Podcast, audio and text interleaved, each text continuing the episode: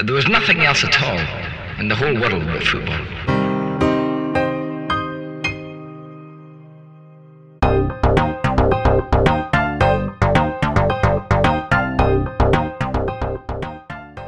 Hey guys, hope you're doing well. Simon here from the Triple F. This is the Triple F show where Simon W and I talk about all things Arsenal and the transfer window. So it's pretty much an Arsenal transfer show. Um, this was recorded about two weeks ago because we've pretty much just been covering all things to do with the Euros now that there's a little bit of a break in between, it's given me an opportunity to post this and a bit of a, you know, a break from all things Euros just to sort of break things up and give you something a little bit different. Um, I hope you guys enjoy this. I think um, it might seem a little bit out of date because it was two weeks ago. However, it's still a good chat, and still a lot of the stuff is really relevant. So um, yeah, I think it's quite a good a good chat that Simon W and I had. Hope you guys really enjoy it and take care. Thanks again for listening to the Triple F. Bye bye. I'd like you to just explain about Aouar because I saw that message you sent me um, and I've just had a quick look as well, and I can't see any links to Aouar. Is it? Are you just are you being a wind up merchant here, or is there is there? There's always there's always a there's always a Houssem Aouar link. Apparently, he's the next coming. um, you know, I think I think I think that the the fan base are excited about the lack of money apparently that all clubs have, and the fact that his price, according to various media reports, his price has dropped. I don't know whether I don't know if that's actually again we're dealing with we're dealing with this this this swirling of paper bullshit and just and you know all the social media people weighing in. There's been lots of reports, and I say that in inverted commas, about the price dropping. And if we can get him for around 30 million, there's people who are you know jumping up and down on that. Um, I sent it to you because I know that you're absolutely in love with this guy and you think he, he would revolutionize us and have us in the Champions League after the season. I think he is he could be played next to Partey he could be played in advance of Partey, and I think those are the two most important positions for us. Is Partey's left-footed cousin who's going to play next to him to give him a bit more freedom, who's going to sit, and that's not Aouar. And then is Aouar a ten, or does he sit in that sort of number eight role? And are we going to be looking to play a number eight role? And then, of course, we're wrapped up with the whole piece with you know, Odegaard, yes, no, Neves, yes, no, Bissouma, yes, no, and um, yeah, that's going to be that's going to run and run all summer we're not going to get any quick action here, unfortunately, because the Euros start today. Mm. And that's the reason why I've been a little bit uh, concerned about the lack of activity, even outgoings. It looks, looks as though Jack is going to go. Um, probably, probably, probably for what you know he's really worth. I think people were jumping up and down saying 25 to 30 million. No, I mean, yes, he's an international captain. I'm really, I'm pretty concerned about his leadership qualities walking out the door. Um, Thomas Partey is not that. He's not. We didn't sign him to be that. We signed him to be a player who can lead by example. But Partey is not going to be, you know, slapping people and saying, you know, let's go, pick your head out of your ass and stuff like that. He's not going to mm. be that. So I'm concerned about Xhaka going, but he seems like he's the only one that is probably out the door. So I think yeah. in terms of the whole transfer piece, there's been a lot said about what we have to do first, and what we have to do first is clear the decks. And I think there's, I think it, again, June is such a terrible time, and July too, in terms of the amount of the amount of clickbait that media outlets know they can develop by putting Arsenal in front of any story. Yeah, everything from the appalling football London all the way down to the Metro to all these Instagram posts. Um, we we don't have the value, I don't think, in these players that we think we have. Um, I don't know. We're not we're not going to get 10 million for Mavropanos or 20 million for Guendouzi, we are going to have, we're going to probably get 50 to 75% of the value that we think. We've got to get this business done. Mm. So for me, I'm, I'm, um, I'm definitely, I'm definitely waiting to see during the Euros when it's probably easier to just clear the decks. I hope by the time the Euros finished, we've raised at least 50 million, at least yeah. 50 million from sales. But we might not get there because, you know, we don't have any money and no one has any money we haven't had fans in stadiums for a year. So mm. I'm uh, I'm I'm definitely in that June um, position of thinking we really should get stuff done, but I don't know I don't know what we I don't know how much money we can raise by people going out the door. That's my mm. that's my uh, moment in June where I'm, I'm just concerned. I wish there wasn't a major tournament because that does obviously get in the way. Mm. But I think once the, the Euros are over, I think that's when the Arsenal trigger is going to be released. I would say, and I think that's it's annoying that we have to wait that long. Um, but I think I think that's when the business will be done. Uh, I think it'll be done quite swiftly after that. Um, and from a lot of the noise I've been hearing as well, and it could just be noise, but um, I'm sure in in a few sort of press conferences, I might be um, paraphrasing here, but as far as I'm aware, I think Arteta was saying that he wants to get the business done as, as sort of soon as possible, or it might have just been from sort of other media sources that we need to try and get the business done as soon as possible. Um, there was something that Arteta was alluding to, saying that we need to make a change, we need to do something now, and it's quite interesting what that is. Whether that's bringing in a whole new squad and just kind of making those wholesale changes, or if it's essentially just doing the business early. It might be a number of things. Personally, I hope it's a number of things that they're they're targeting and trying to um, to rectify. But um, yeah, it's quite interesting to to really understand and and um, just decode what Arteta's trying to get at there. But um, yeah, but I, I think I think just sort of going back to your um, Xhaka kind of statement there, where it's going to be interesting who we replace Xhaka with and and to essentially fill that hole of uh, a leadership uh, quality that we'll need once Xhaka goes. Because yeah, we can criticise his qualities until the cows come home. That there is a lot of deficiencies there. He's not the most mobile. He's not the most agile of players, and he's pretty slow as well. So. In that in itself is, you know, that, that's an issue. But what he does bring is leadership, and what he does is is a hundred percent every game he plays in, he gives it absolutely everything. So that that's one thing we're going to miss. But if you believe the links, and there have been quite a lot of them, Ruben Neves looks to be the guy that, that's going to be coming in to replace him. I'm more than happy with that. I think I think the guy is absolutely an upgrade on, on Granit Xhaka. He's also four years his junior as well, so that's a fantastic thing.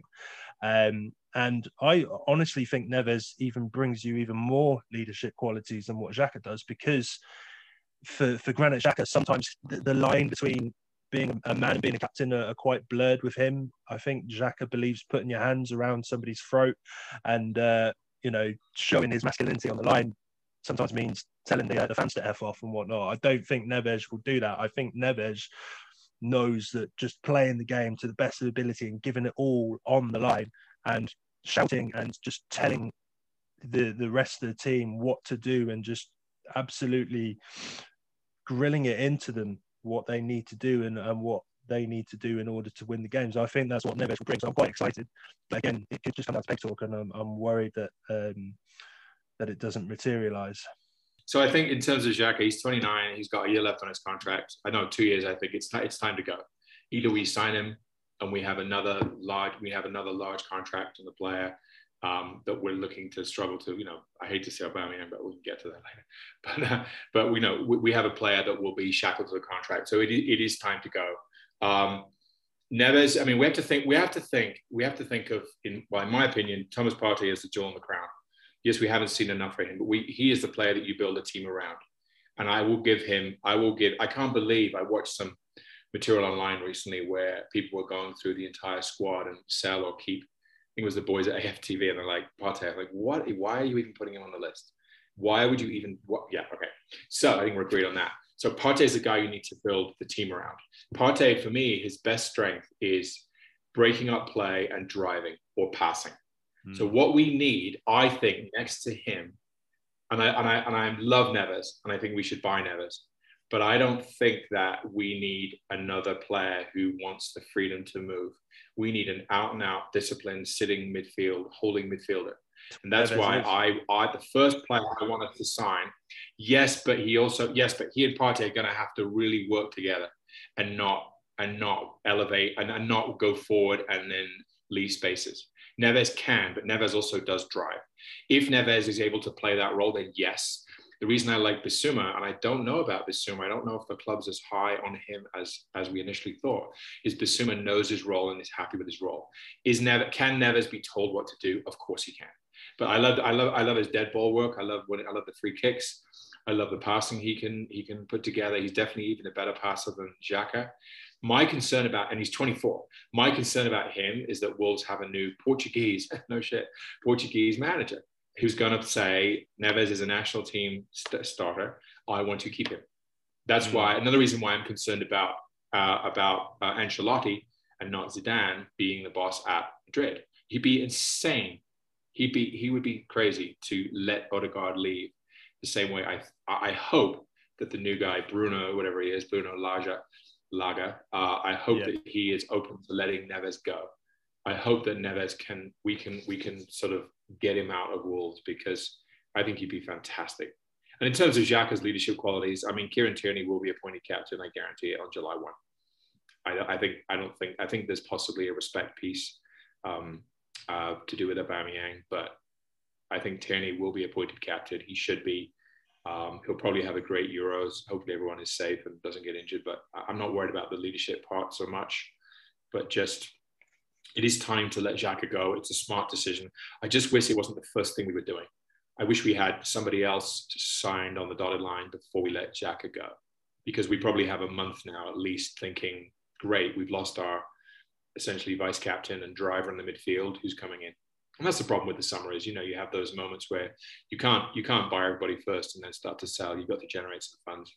I think Arteta is trying to drive, and I, I believe it's something that he picked up from from Pep, and he's trying to drive this idea of of uh, revolving the squad as much as possible.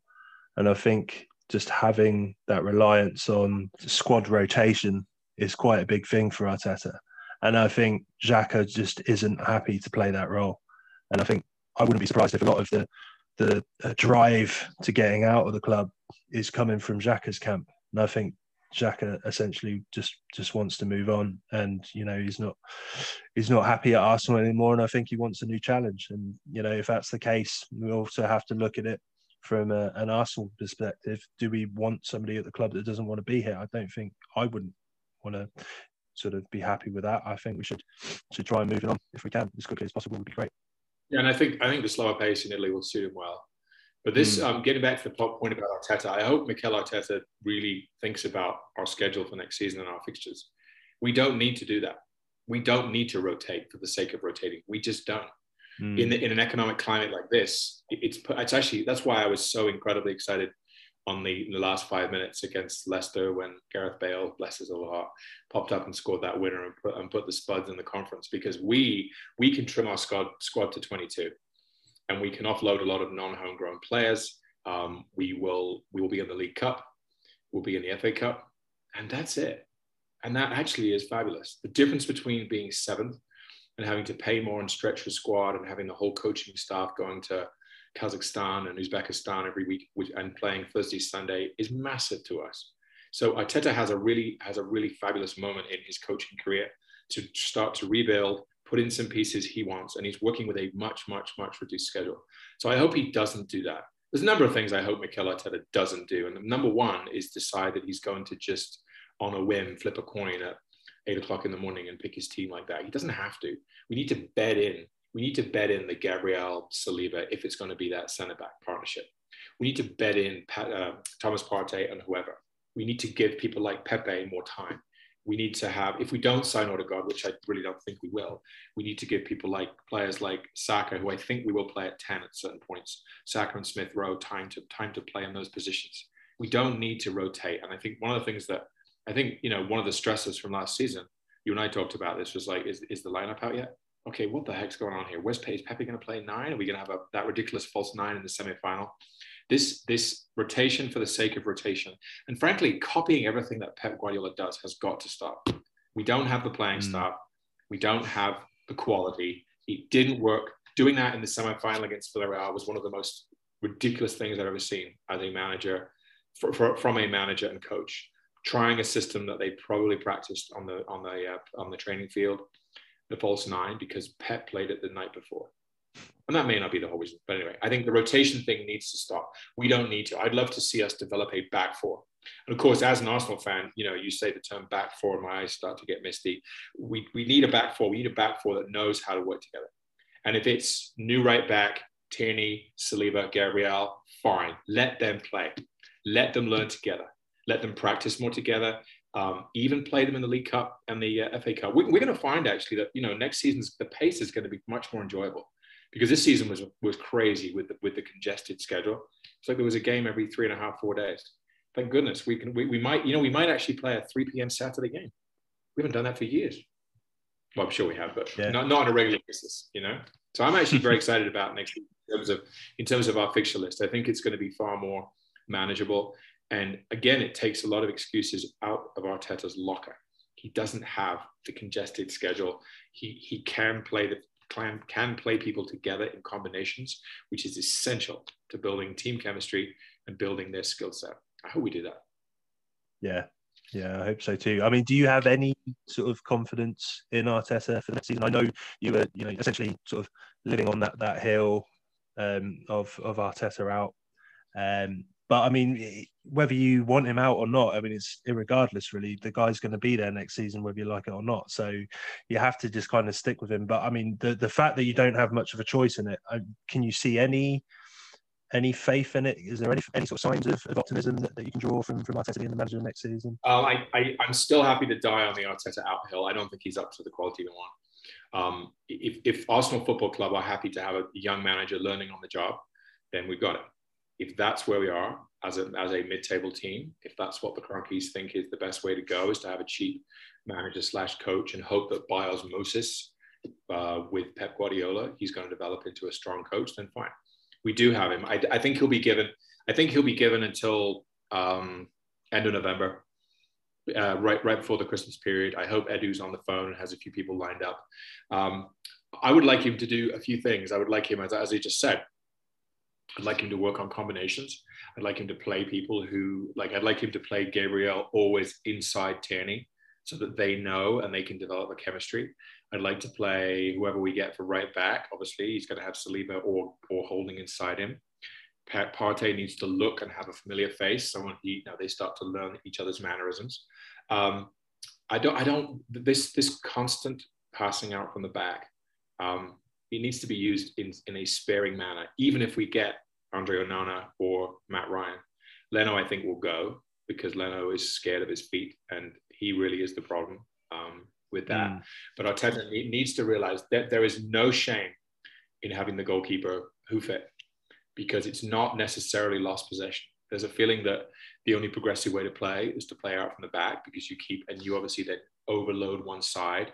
Remember those goals that Aubameyang scored at the end of last season? In fact, the start of the season, the one against Fulham, which was perfect. Ball went out to the left to be played out, came back to Leno. Leno put it to the right. It was played around with Bellerin, etc. And I think Partey. And then I think I don't know. I think it was I think it was Bellerin hit a huge ball to the left side. Aubameyang was on his own, top corner. We can do that, but there ha- it has to be used in the right moment. We have suffered because teams know that we are bad at that, and they play a high press. Mm. And it's it's madness to me. I'm, I'm screaming at the TV like, don't don't do it. Just pick, hold the ball, goalkeeper, and hoof it.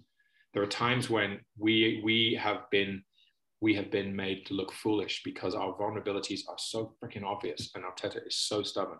That's one thing. And secondly, I just hope that he can work on a system. Let's let's let's practice the three five two, and then let's practice maybe a four three three, and leave it at that. Don't don't mess around with false nines on the morning of the semifinal just keep it simple. KISS, mm. keep it simple, stupid. You know, just have a nice, consistent way to play. And again, upgrading the squad. I think if, if he does get the players he wants, I think he's got more chance for success. I am skeptical about that, but that's a whole nother story. Mm. But again, I do I want him out? I, I, I don't I don't want him out now. But I think you know if the Kroenke family are going to invest, which is it's questionable, if they invest 100 million, then that's his 100 million and he's getting in his players. So I think if they invest, we are going to be stuck with Arteta for a longer period because from a business point of view, why would you give an outgoing CEO funds to invest and then know that you could potentially fire them? Because they don't they don't think like football people. They think purely like business people, which again is one of the larger issues. And I think for them, if they invest in somebody, be it Arteta, and then they allow him to invest in other resources, players, you have to give that time to work. But I hmm. think the threat of relegation may uh, may change their mind. Like finding out as much as you can about clubs you've heard of and those you haven't? Then come check out The Magic Of, where we delve as deep as possible into the rich history of weird and wacky clubs all over the world. For me, what gives me a little bit of hope is that if you look at it from December, and I know the season doesn't start in, in December, I know the season starts in August, but from December, the if you look at the table, and I know it doesn't work like this, I know there's a hell of a lot more games, there's a hell of a lot more variables to factor in, but we would have ended up third had the season started in December. I think that just goes to show you how awful that first half of the season was, uh, and how much of a of a huge impact that had on our season altogether. That terrible run of games. Um, I obviously it had a lot to do with Arteta himself, but I think there was a lot of mitigating circumstances going on behind the scenes. And I think the fact that Özil was there, I think Sokratis, um, also Mustafi and Kolasinac were there. A lot of people that players that I don't think necessarily were happy behind the scenes not playing and being on bench all the time. I think that was going to be unsettling, and I think that's you know, I think that had a major impact and a major detriment on the squad. And I think since as soon as they got out as soon as we moved on from that, as soon as we brought in Odegaard, as soon as we started playing as a number 10, that was when an, an upturn was had. And I think, you know, if we are to just sort of follow that that lesson and and just sort of learn from that and not make the same mistakes, not keep the same uh, poison in the squad, I think it looks quite optimistic for me, and that's where I'm having my hopes on at the moment. Yeah, I blame, I blame Jamie Vardy that goal against Leicester. that game, we, should, we actually we actually should. We, again, I think I think another thing to think about. Again, I've run all these numbers. Is if you look at the VAR, we are minus nine in terms of we. If you look at the VAR table of how teams fared with the system of VAR, and of course, you know if if, if you played if you have a certain standard. If a toe is deemed to be offside according to the rules, then it's offside Okay. So I'm not, but like we were literally minus nine. We had one goal against us overturned, which I think was the first minute against Villa in that home game when we got battered. Um, mm. After that, it was penalties that got given against us, penalties we didn't get, goals, the number of goals we got taken off. The one against there was one against Wolves to go up two nothing, one against Slavia Prague, which we actually managed to. But just it just got annoying. The VAR piece was big. Um, I, I, do think I do think we had some poisonous elements in the squad. Um, and again, we have you remember we have a we had a young manager learning in really his first season. Let's not be fooled by the shortened season when COVID hit, and then the FA Cup run after that, because we had Aubameyang, one of the top two or three strikers at that moment in the league, who just got hot. I mean, that FA Cup run, those games against Man City and Chelsea, it was him, and he won that FA Cup, not Mikel Arteta. And I think we all got a little bit ahead of ourselves there. I think that shot of Arteta holding up the FA Cup was very intoxicating for us, and we thought, "Hey, here we go." This, is, and unfortunately, it, it, really wasn't him. And the, one of the things for me that was a little bit concerning for him, for me, for the club, is that the moment Aubameyang stopped scoring, he didn't, and we didn't have a plan B. We just didn't. And no. if we if we look at again, it's such it is such small margins if we hadn't if we hadn't had the double, I can't believe I'm going to say this, the double done over us by Aston Villa, Wolves, and Everton. That is six games, six games that we threw away. If we hadn't had, if we could have two of those games back, we could well have been in the Champions League. Mm. But again, it's all ifs and buts, and every team has that. My my friend, the Tottenham fan, was saying the same. If they hadn't dropped X or Y game, they would have been in the Champions League. I'm like, yeah, everyone has those stories. So yeah, I do feel a little bit better about how the season could go, but I still don't think Arteta's the man. And I would love to be proved wrong. I'm happy to be proved wrong, but has he had enough time? Yes, he has. And to say that last season was a difficult season because of the the uh, fixture congestion, yes, it was, Mikel. It was for everybody. But the fact that we would get the team li- we'd get the team list an hour before the game, and frankly had no idea what sort of formation he was going to play, was concerning. We, mm. It should be obvious what we're going to do. And it should be obvious that Pepe is going to play either left or right. It should be obvious. Is Saka going to play left back? Is he going to play right wing? Are we going to play a false nine? Are we going to have a nine? Is Martinelli ever going to play? Questions like that. It's all a bit mm. random. And yes, there's a lot of armchair quarterbacks and people who think that they know more. And I'm sure we both fall into that category. But for the love of God, it's not that difficult. It's really not. It's, a, mm. it's an 11 person game, 11 man game. It's a very simple game that's only complicated by coaches. And I think Arteta, Arteta is guilty of making this game far, far too complicated without the playing staff. Mm. We don't have the fullbacks that Man City have. As soon as the ball goes up, they pull in. We, we don't have that. We don't have the level of player, and I think the intelligence of player um, to make that work. And I wish he would stop trying to be Pep Guardiola. Mm. Yeah, I, I, think we're in the same boat in terms of how long we give Arteta. I, I mm. think we're going to have to give him up, up until December. And if things are you know where we were last season if we're starting to see the same mistakes appear if we're starting to see us in 17th again then you know it's it's we have to let go and this is something that i really hope KSE and the board they learn on the unai emery mistake because i think just allowing it to drag on there were so many games where the trigger should have been pulled and we let it just drag on for far too long and uh, I'm hoping that that isn't going to be the case again with Arteta. If but but you mean you mean Unai Emery Europa League Cup winner? yeah, well, the guy belongs in Spain. The guy belongs in Spain. He's um he's a genius. I've got a severe friend that comes onto the pod quite a few times, and you know his idea of Unai Emery is completely different to ours, my friend. The guy is uh, the guy's Johan Cruyff in his in his opinion. So it's um yeah. yeah, I think I think I think um and honestly anybody being the manager after Arsene Wenger was never going to work. I mean, no. I mean, I mean, talk to Bruce Rioch.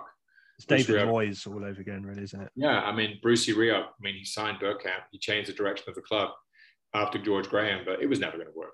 You just no. want someone who's a stopgap. Yeah, you're right, David Moyes. Yeah, I mean, poor guy. I mean, he's definitely found a home in East London now, hasn't he? He's mm. they, they, the, the, the poor West Ham collapse. I feel so bad for them, but I'm sure I should. Um, no. So let's talk about transfers, though. Let's see about let's let's get in. Do you want to get into the weeds here a little bit and see who might come and who might not? Yeah, definitely, man. Because I think that's the thing with with Arteta. Obviously, um, you know, whether we want him in or not. I mean, I personally didn't want him to begin with. I, I wanted Erik Ten Hag, although he wasn't linked. Um, but with, with the four guys that were linked, I think Pochettino was one of them. I would have much happier have preferred Poch. But but yeah, Arteta's the guy, and I suppose what will make his job easier and what will make fans a lot happier is if the guy's given better tools. Uh, and so, yeah, let, us go yeah. through the transfers and let's go through the ones that are linked uh, for sort of coming in. Let's start with the goalkeeper. And I think you brought up a really good um, point about Onana. Um, and and that's sort of just being good with his feet, and I think that's something that we we don't have with Leno. Um, and what's also good, like you said as well, sometimes you just need to hoof it long. I think hoofing it long is is very much important, but if we can do that almost similar to what Ederson does, is to do it with precision, then I think that's that's also a great tool. And I think what Onana does is exactly that. The guy is is is excellent with his feet.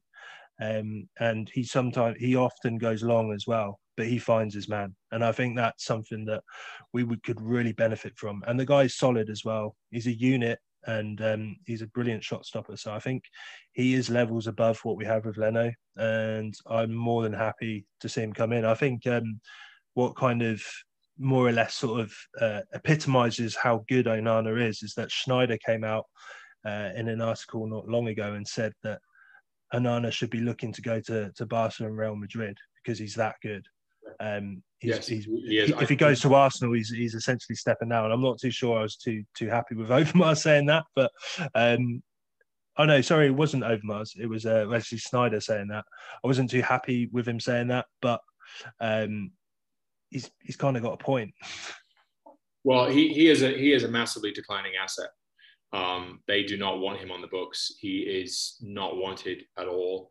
The ban has been embarrassing to the club. Um, I, was reading a report, a translated report from Dutch, and I'm sure that you have some perspective being where you are. But um, Onan is fabulous with his feet. He's vocal. He's a great shot stopper. Doesn't catch the ball as much as I would like, but that's that's the way goalkeeping is today. Um, we have to think about Leno, though. I'm not sure that Leno's market, as we talked about before, I don't know if we can get as much for Leno as we think we can.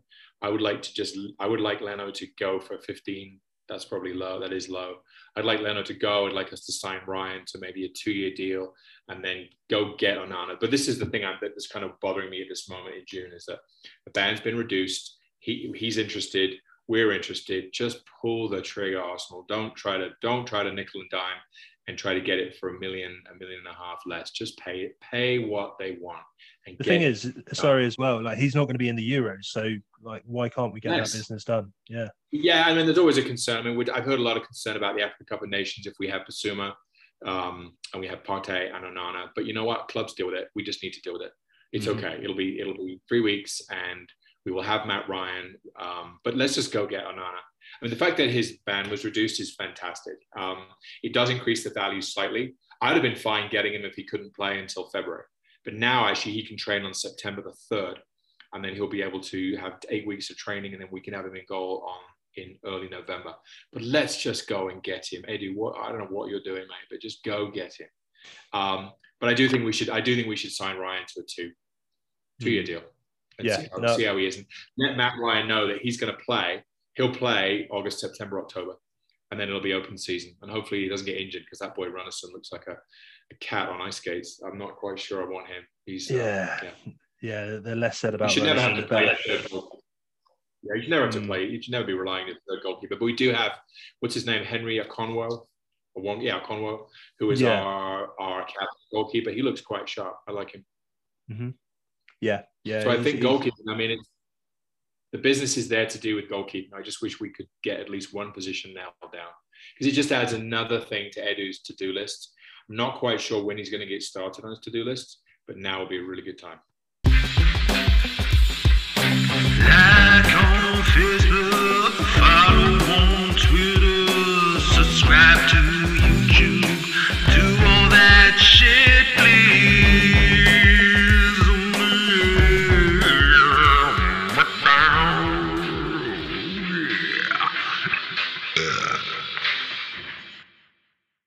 another position on the to-do list is left back, and this is where I was saying I, I, I kind of tinkered with your your list a little bit because uh, you've got here Matty Cash. Um, I don't think there are any links to Matty Cash. I'd love there to be links to him. I just don't really see that um, as being a, a, sort of logical one. Just because will, will Cash be happy to to play second fiddle to to Kieran Tierney. I don't think he will. This is where I think the the real links are are, are more to this Josh Doig from Hibernian. I think he's the one that we're looking to bring in, and I think five million apparently is the the sort of asking price. Um, the, the, the only issue with Josh Doig as well is almost similar to Matty Cash. Is that, I mean, how happy will because I think he's 20 years old. This Josh Doig, I don't know how happy he will be to to play second fiddle again behind Kieran Tierney. So it's um, it's an interesting one. But one thing that Kieran Tierney does give you is opportunities because the guy's injured a hell of a lot. So um, maybe maybe they have to sort of factor that in as well. Yeah, and we also have Cedric. I'm not quite sure what Cedric Soares has done wrong. I really hmm. don't. He's is he, great, is, he a, is he an ample left back though? Hmm, probably not. But um, yeah, I think your point about I'm sitting behind, you know, future captain Kieran Tierney, who plays about 60% of the games. I think anyone could be persuaded and say, "Have you seen how Kieran uh, doesn't really doesn't really play as much as we like?" No, I think Doig is a good is a good shout. I put Matt Cash just because I like him and I did see some links. I think Doig would be. I think in terms of the way that our club does business, I think Doig is a far more sensible addition to that list. So yeah, I don't mm. think Cash is probably a goer. Um, so right back, yeah, I've heard a lot. Um, Matt, Matt, what's his name? Aarons, Max Aarons is, is obviously the media's choice. I think a lot of clubs will be going for him. This guy Celik. Um, I think he is from Lille. I love yeah. how Lille do their business. Lille, my, my other club, if I'm allowed another European club, at Dortmund, and I love how because I love how they're run. I think Michael Zorc does a fabulous job, and I got a book that he wrote that uh, is wonderful. And I think that Luis Campos, who's about to go to Real Madrid, the way he's run Lille is exactly the same, and they've just popped up and beaten PSG, which is just fantastic. This guy mm. Celik is a classic Luis Campos player, rather like the way Wenger used to develop players. I think for him, for us to get him, I wish we'd already made a bid. And I wish there was more sort of real value in this in this link. But I would I prefer to get this guy Celik over Aarons. I think the English player extra bonus, the extra 20 to 30% is going to be in play with Aarons but both nice players. Very happy to have them. Because I think, again, we got to think about why we think we need a right back. There's a lot of talk about PSG and Bellerin, and it's all just it's all just talk paper talk. And he mm. he needs to he needs to go because he does not want to be with us. He's probably upset about the lack of European football. He's been a long time. He's got to go. And are we going to be able to buy anyone before he goes? Mm back to our friends, back to our friends up here in Denver. are they going to put are they actually going to invest any money or are they just going to try just going to say that and then wait for us to raise money from player sales fortunately i don't believe honestly i said at the time i don't believe a word i don't believe a word of we're going to invest i just don't I mean, the last time they said be excited, we did bring in Nicola Pepe, and I know 70 million on one player. I think that was the issue. We we should have spread out the uh, the amount of money for for squad depth. We should have mm-hmm. laid that payment out to to several players at the time, and I think that was an issue itself because we didn't need Nicola Pepe at that time, and that's where the issue is. For me, it's not necessarily how much; it's it's um, how we spend the money, and I think that's what we need to to be careful with. And um, I think also we're also still paying for Nicola Pepe. That was yeah. not that yeah. was not a check that we wrote. We're probably paying 15 to 20 a year for him mm. until it's paid off. And so that and that was another piece with the Buendia pieces that I have it on very good authority that we we were paying, we were happy to pay up to 35 million, but over three to four years. Mm. And Norwich have just come up. They're like, no, no, no, no, no. We need we need money now. So the reason why we missed out, and again, who knows how serious we were the reasons why we missed out, the reason is because we did not want to give them a check, and Aston Villa gave them all the money in one go. I hope that we don't lose more players because of that. And again, mm. that depends on the Kroenkes. That depends on the Kroenkes. If they are not willing to underwrite the outlay for players and everything has to be run in this sustainable model, yeah, trouble ahead. How um, disconcerting is it seeing the links to Bissouma sort of go down and dissipate?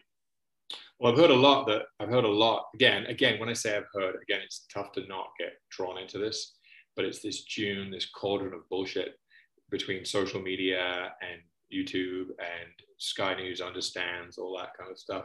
Um, I don't know. I'm hearing a lot that he is not our first choice.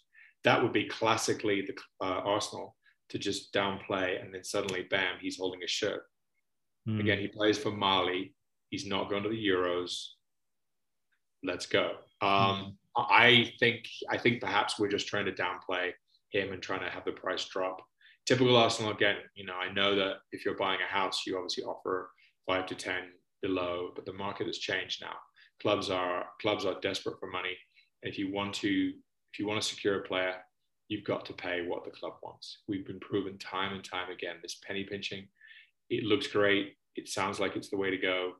It probably is at certain times, but we are going to lose more players unless if they want 30 million for him, just pay him. Yeah. Same with Onana. Just just go go get him. Go get him. They're neither one of these guys are going to be playing in the next five weeks. Go get them. Their agents, I'm sure they have agents who have players in the Euros. Edu, get her done. Yeah, yeah, it's uh, it's worrying, uh, and it reminds me of a, a sort of classic um, issue we had back with I don't know if you remember this, but with Mark Schwarzer. Um, I think the guy was pretty much available for about four million. Uh, we needed, we desperately needed a, a, an experienced Premier League goalkeeper at the time because I think it was when um, Szczesny was just sort of coming through. Uh, and, mm, yeah, absolutely so we needed to replace Almunia. Almunia just wasn't the guy, and uh, yeah, for some reason we just weren't willing to pay the the. I think it was four point five million, and we only offered four million. It's like, oh, come on, man! Just, like, what are you doing? And it worries me. We're, we're just going to see that every summer transfer window when KSE are in charge. We just got to bear with it. I'm afraid. And you know, and uh, now you know, we, we think back. We think back to the abuse that Arsene Wenger took for dithering with transfers and it wasn't him. No. The one, the one piece of the one piece of optimism that I really do have here is the hiring of Richard Garlick, who worked for the Premier League, who actually ran West Brom, which doesn't sound like a huge endorsement, but he is now essentially our director of football because Edu is really the technical director. Um, Edu's the one who works on the playing style and works with the manager and tries to get everything going from the first team down to the U23s down to the you know under nines. Um, but Richard Garlick is a guy I think he, he, there's always a guy I want at Arsenal who can pull the trigger. I thought it was Huss Fahmy who left and wasn't really the guy. I thought it was Sanllehi and he made himself very wealthy through taking backhanders. I'm pretty sure with the Pepe deal. But I just want someone who's going to be that decisive contract agreement, working with clubs, has a strong Rolodex on his desk with all the big European clubs and has contacts. Richard Garlick should be the man, and I, I, I'm happy that he's in charge. I was really hoping that by the time we hit the Euros, we'd have had at least one player signed and at least three gone. So I don't know, but I'm holding out hope for Richard Garlick to be a, a changing of the guard in terms of getting our business done and getting it done decisively. Yeah, yeah, no, I I've got big hopes for Garlick as well. I think he's just just that appointment alone, just the fact that somebody's coming in in that kind of role, that that yeah. gives me a lot of hope, and I think Absolutely. that's you know that's something that should essentially work, but you know as as a lot of things happen with Arsenal, they don't tend to. So yeah. What about, what about this guy Sander Berge from uh, Sheffield United? I wasn't very impressed when we played against him. Functional, okay. Mm. No? Yeah, I mean I've seen some sort of pretty footwork videos of him on YouTube. Um, yeah, I mean, I wouldn't be massively hyped if we were to bring him in, but at the same time, if we are sort of bringing in that kind of profile, because I think he tends to sit deep a bit more, um, and and that's the the kind of player that we need. Like you say, we need an anchor for for Partey, and that's where I believe I was looking as well because I'm pretty sure I've seen it with with Neves, he gives you um, defensive qualities a lot better than than what Xhaka does. I think mm-hmm. his defensive stats are really good. So I think he will, if he is to be brought in, he will sit deeper and he will be that foil for Partey to push further up the pitch and and to to do his thing. Um, so for me, I'm um, I think this has only sort of happened a couple of weeks ago because there were pretty much no links to, to Neves at all. And it's really just sort of emerged in the last couple of weeks. But now, since those links have emerged, I, I, Neves is my guy. I really think Neves is, is the best one. I've, I've, I've jumped off the Aouar train and I'm now on the Neves train. And I think that's, um, you know, I think that's where we should be directing our, our uh, energy at the moment. Yeah, I think he'd be great. I think the Berge thing is great, but the, the amount that they're holding out for allegedly is ridiculous. I mean, if Bissouma's out there for, I put 20 here, but if Bissouma's out there for 35 million, 30 million, and Berge, they, they, they sort of want the same price. I'm like, no, no, no. Sorry. Yeah. But I get it. Sheffield United, know they have their parachute payment. They've got an asset they know clubs want. If they can have their, I don't know what the parachute payment is now, probably at least 50 million. Um, and they want to add Berge's price to that so they can pop straight back up. Check out Under the Floodlights, where guests come on to talk about their favourite players or managers. We have episodes looking back in history and shows also focusing on those playing the game right now. It could be your choice of player that goes under the floodlights. I think our midfield. So one more thing to think about here. This is a big question. I know we're going through this really about transfers in, but let's talk about the elephant in the room here. Lovely old Joey Willock what are we going to do with Joe Look? Um, great question. What are we going to? So I think there's two questions here. What do you want to do, and what do you think we will do? I want to sell Joe Willock. Um, okay. but I Why? think we'll keep him. I want to sell him because I f- don't think he's quite the right profile for Arsenal. I just don't think he's quite the right profile for Arteta either. Um, I think he's more of a number 10. I think he's more, he's very similar to Aaron Ramsey. We just don't play in that way. Um, and I think with, with Willock, he is, he was perfect for Newcastle. And I think Newcastle is his level. I don't think Joe Willock is of the level of uh, a team that's trying to break into the Champions League. I call it delusion. I know it is, but we we need to. That's where we need to be as Arsenal Football Club. And I just don't think with Newcastle, um, sorry, I just don't think with Willock that's that's where we're going to be with him. Um, and as well, I think uh, uh, if you think about it, the the sort of number tens that we had last season are Emil Smith Rowe and Martin Odegaard. Joe Willock is number three on that list every time. Joe Willock is behind those two. I'd actually even put him at four because I do. I think I think Bukayo, I, I think Bukayo Saka is a number yeah, ten in the as well. Absolutely. You know, the thing about thing about Willock is I have to agree with you. I think, and I'm, I, there's obviously a couple of examples here that are very, very easy to trot out. Um, old Mainsley, we could have sold Mainsley for 30 million last year to Wolves and we didn't. Just wasted a lot of money. That really was one where I think that the value was was was incredibly high at the moment. And I'm tired of, but I was, I'm also tired of people talking about Emi Martinez. Oh, we should have kept him and sold Leno. Well, Leno, there were no offers for Leno. Leno wasn't, no one was breaking our door down to pay money for Leno. So we sold the man at the right time. That was, I think, well done. And I know that Villa had a decent season and good, they beat us twice. But I wouldn't say that my, that was a huge mistake. We got the money in, which was important. Willock, I, I agree with you. I, I think his level is, is, is Newcastle. And I think it's very easy to be intoxicated by what seven goals in eight games, or it was. But he does. He plays like Aaron Ramsey. And Partey is the jewel in the crown. Partey is the one to win the ball and move it and then get back in his spot. We need someone to sit next to him to allow Partey to do that. Okay, so we do need that holding midfield player to not cash in on Willock. You know, it could be quote, you know, like a new signing. Where the heck's he going to play? Mm. He, and if we if exactly. we keep him, if we keep him and say, well, maybe he can come off the bench and do what he did for Newcastle, that's not worth thirty million. No, it's just not. It's just not. That's where we have Martinelli. That's where we have a Pepe. That's where we have whoever isn't Balogun. Willock has got to go. And I hope that we are not going to just have our eyes, you know, all rosy tinted about his, mm. his and he did a fabulous job. And he's Aaron Ramsey. And Aaron Ramsey, Aaron Ramsey popped up. It was very, very tempting to, to give him a new contract because he pops up and has goals from midfield, that box to box player. We don't have a box to box player. If it's going, if we're going to have someone who plays a bit like that, it's Partey. Mm. So I think Willock's got to go. And I, but what do I think we're going to do? we're not going to sell him. We're not. We're just not going to sell him because you know he he he he has. I think he's turned the heads of Arteta and Edu. Um, I think we are probably, if we think about selling him, I think we're gonna we're gonna price ourselves out of the market. I think we may say to Newcastle, it's got to be 35 million, and they'll offer 30, and we'll say no. Uh, I'm afraid we're going to keep him. I hope we don't. Mm.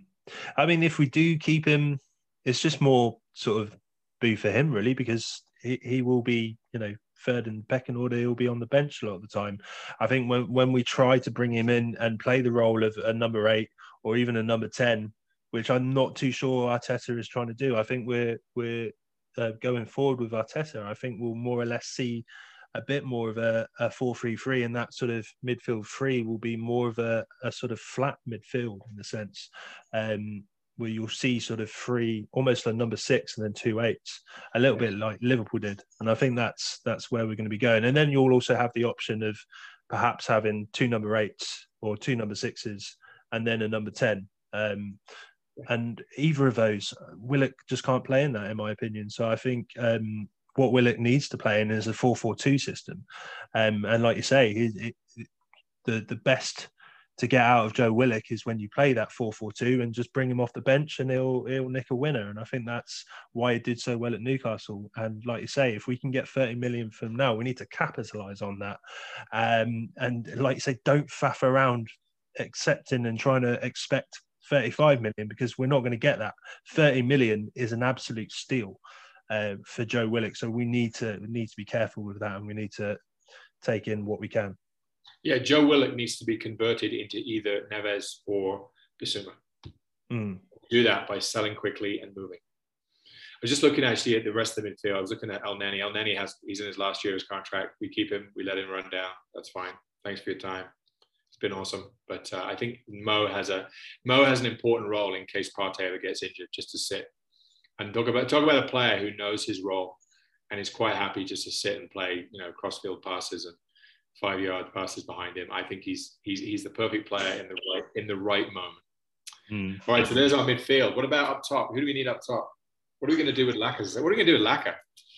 Um, I I mean, at the start of the summer transfer window, I was under the impression that we were going to cut him loose, but I don't think that's the case now. I really think we're going to keep him.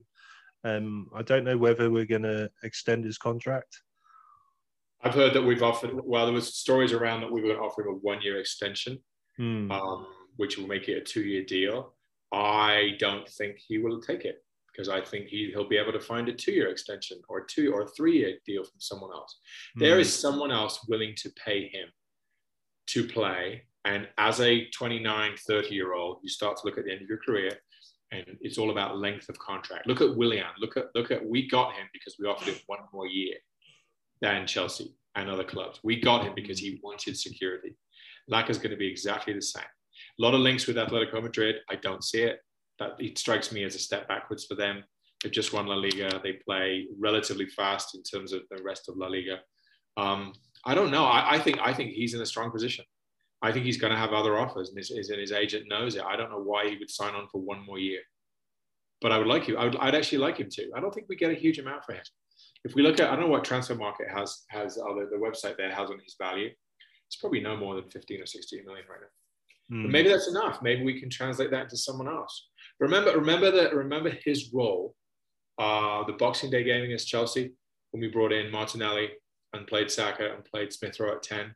Remember yeah. his role taking those kids through the winter and mentoring them and dropping off and receiving the ball back to goal, laying it off, having having players run off him, which Aubameyang just cannot do. Very important role. Do we still need him to do that? You know? Yeah, possibly, possibly. I mean, whether we we keep him or sell him, I still think we we desperately need a, a new striker in there. We need somebody that's clinical. Um, yeah. For me, it's never going to happen. But my dream signing would be Andre Silva. I think the guy is is the next big thing. Um, but I can see him going to the likes of City. I think he would be the perfect kind of profile for, for Man City to replace Aguero. Um, yes. But I mean, if we could, uh, absolute dreamland. But again, like I said, I'm dreaming with that one. But if we perhaps being a bit more um, realistic, this this guy Alexander Isak um, for Real Sociedad, I like the look of him.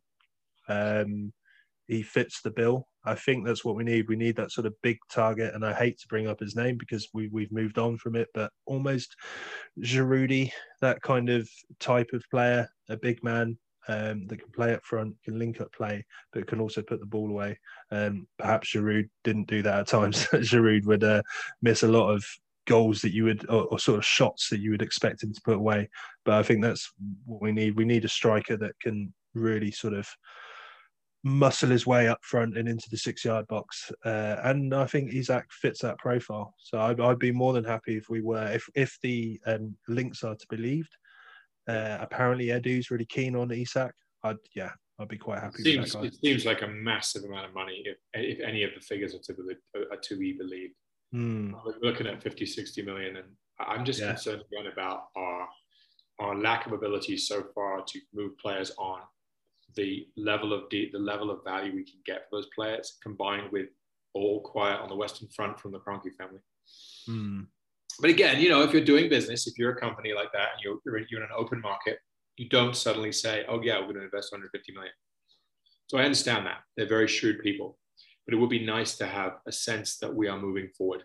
But yeah, I think Silva would be fantastic. He's great. He's like a sort of he's like a sort of um, Ibrahimovic style player. He's yeah. got he's long, he's rangy, he's aggressive, he's tall. Um, this link to Dembele, which we had a few weeks ago, I mean, I think his his his uh, star is fading. Mm-hmm. He's someone that I think he's at Atletico. No, he's he's owned by Lyon still, but he was Atletico. He barely played at Atletico. Yeah. He's not someone I think who, who's really on the rise. He would be a very much a sort of a Laka replacement, just a couple of years younger. Um, other than that, I mean, if you look at who we have, who we have here, I mean, Aubameyang is gonna is gonna play significantly better. That's a given for me. I'm not. Yeah. I'm not. I'm not worried about him. Uh, malaria uh, free. Well, malaria free. Did his mother die, or did she? Was she just sick? I think she was just sick. Right? Uh, I think she was sick. Yeah. He had a horrible time with that. Got it was Saliba's mum that died. That's right. That's right. That's right. I think Aubameyang is going to play significantly better. Laka's going to be Laka. Hope I think we're going to keep Laka if he wants to stay, and then obviously we'll get Balogun. But we do need one extra striker. We do need we do need an established or just below established with potential striker, and that's going to cost a heck of a lot of money. That's going to cost us 40, 50 million, and so I hope that if the uh, Kroenke family really say that they're going to invest, that they know what it's going to take. They have they have to put in 100 million of their own money minimum. Mm and it's not going to happen overnight. And I think uh, hopefully the, I mean, I here's the thing, you know, most of the players we're going for here, if we look at Celik, is he Turkish? Yes, yeah, he's going to play tonight. Yeah, he is. Um, yeah, that's right. That's right. People like Bissouma and Onana not involved in the Euros. Just go get them. Neves mm. is one who I want to have a very average tournament. Um, so the value play is reasonable. Yeah. If Neves scores six goals and is that driving force and Portugal win it, then Can you imagine? Yeah, that, that that's that, that's not going to happen. But no, I think our squad. I mean, again, I I'm only a little bit negative now because I want to see action after the season that we had. If the Kroenkes have any have any sense of the fan base, then they really should have got moving and done something. Mm. And just, just spent the money, knowing that the money is going to come back. Mm. Trust me, they are worth significantly more money. But you know, then again, you know, the Colorado Avalanche are in the playoffs for the hockey, so they're probably more excited about that right now. They're playing home games up in Denver, and they've got crowds in, um, and so they're probably and the Denver Nuggets, the other team they win, are about to lose, but they're in the conference semifinals. So there's a lot of things happening in Kroenke world. We are not, as we know, the priority. Mm. Uh, I don't know. Uh, maybe this is just me essentially going to get burnt again, but I do have hope. I do have hope with this transfer window. I do think we are going to spend money. Um, I think we're going to bring in at least five to six players. I really do. Um, but like I said, I've been burnt so many times with this, so I really have to take it with a big pinch of salt. Um, but I'm.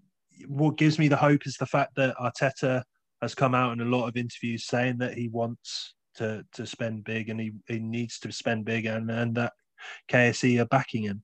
Um, he said that in in quite a few press conferences, so that gives me hope. Also, Josh himself has come out and saying that you know we're going to back you guys and we're going to invest. Um, it could just be false, empty promises. It could easily be that, but you know when they tend to sort of make that noise mm-hmm. whether it's done in the right way it probably hasn't been done in the past. It definitely hasn't been done in the past. That's where we are where we are. But maybe now with a bit of a different sort of direction that we're going in with the likes of Edu and Arteta and then Garlick as well as we mentioned before it kind of gives me hope that you know it's got to it's got to be an improvement. It's got to be better. It can't get much worse than it has been in the last 10 years or so, this has to improve. And I think it will. Uh, I think, you know, we've hit our rock bottom. I think yes. 17th last season was our rock bottom. And I think, you know, I'm quite optimistic that we're going to, we're going to head back up the table this year.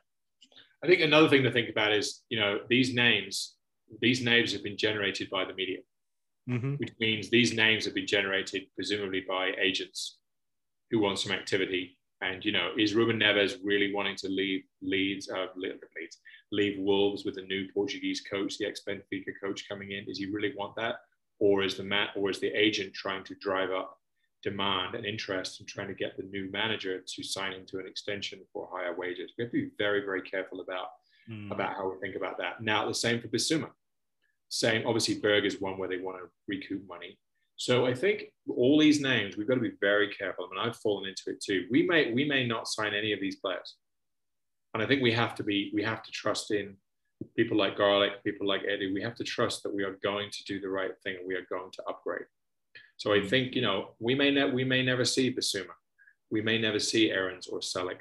Uh, or Berg or any or Neves. We just may not. There may be a player, and I quite I, I would quite like there to be a player who's bubbling underneath like you know the guy there was there were a bunch a bunch of other players have been have been mentioned in the last few weeks quite a few quite a few.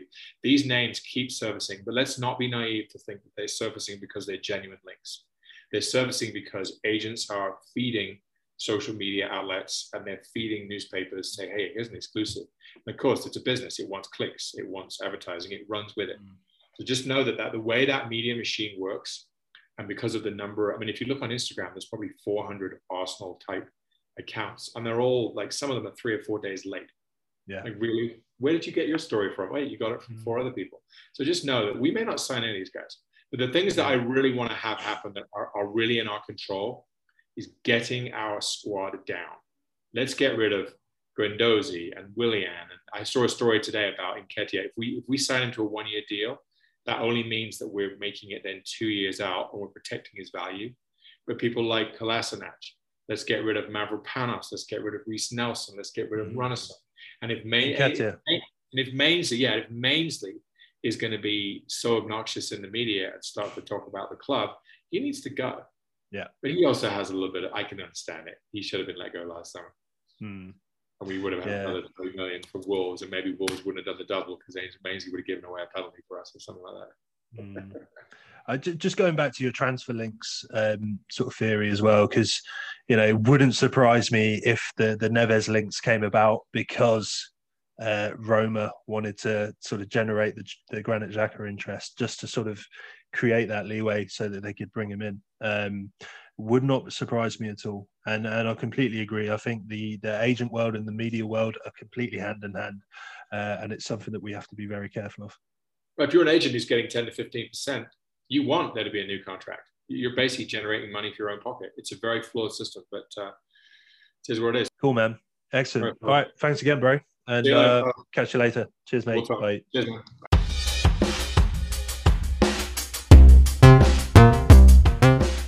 Thank you so much for listening to the Triple F. If you could please drop a like on our Facebook page, subscribe to the YouTube channel, and follow us on Twitter, that would be massively appreciated. Hope you're all keeping safe, and thanks again for listening to the Triple F.